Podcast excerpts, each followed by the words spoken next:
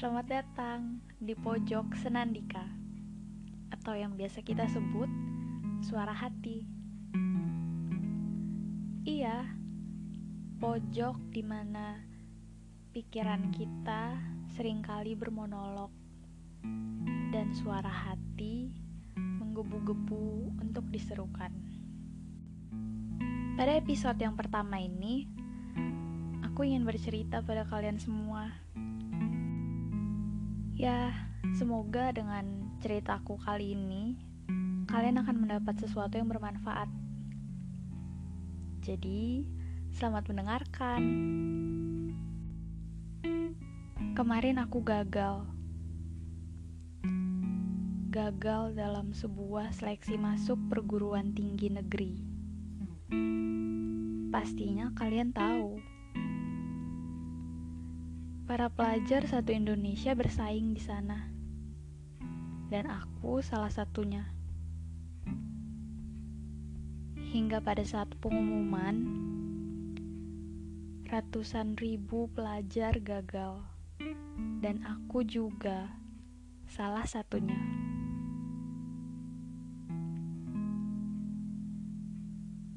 Hal itu mengundang perasaan tak terdefinisi yang bersarang di hati aku menyebutnya kecewa. Itu sebuah kata yang besar, bahkan terkesan pahit di telinga. Ya, cocok untuk menggambarkan sesuatu yang telah diupayakan cukup lama, tapi tidak berbuah manis. Mengulik ingatan akan malam-malam penuh ambisi yang dihabiskan di depan meja belajar, ditemani secangkir kopi dan kantuk yang mati-matian ditahan. Pundak yang menggendong ekspektasi para kerabat juga semakin rapuh.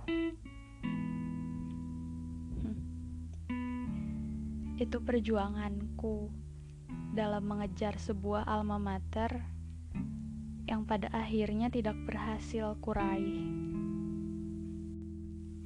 Pada malam setelah pengumuman itu, aku terjaga. Benakku ribut, tak kunjung bungkam. Seolah menangisi kegagalan yang baru saja kualami. alami meski pelupuk mata tidak berair. Kali ini rasanya kosong. Sampai sisi diriku yang lain perlahan meneguhkan. Rencana Bapa yang di surga selalu terlaksana katanya. Dia Bapa yang lebih peduli dengan proses dibanding hasil akhir kita.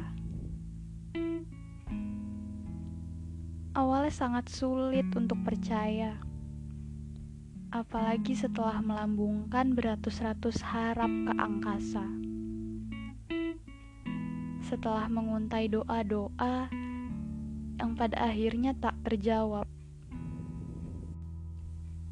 Tapi memang bukan di sana jalannya. Lalu aku teringat satu kutipan. Hati manusia memikirkan jalan-jalannya, tapi Tuhanlah yang menentukan arah langkahnya. Bagus ya? Memang Berusaha bangkit setelah jatuh itu susah. Berusaha percaya setelah kecewa yang hebat itu susah.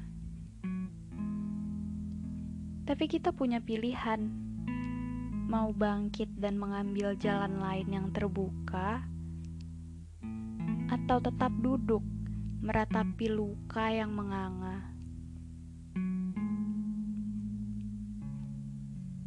Aku pilih bangkit. Bahkan ketika merasa tidak sanggup berjalan, aku pilih untuk merangkak. Ada pintu lain yang terbuka di ujung sana. Tuhan sudah sediakan. Hanya saja perlu iman untuk menuju ke sana. Mungkin ditambah beberapa teman yang bersedia menemani. Pada saat itu, satu tepukan di pundak disertai kata-kata penguatan jauh lebih baik dibanding tatapan iba dan penuh simpati dari banyak orang.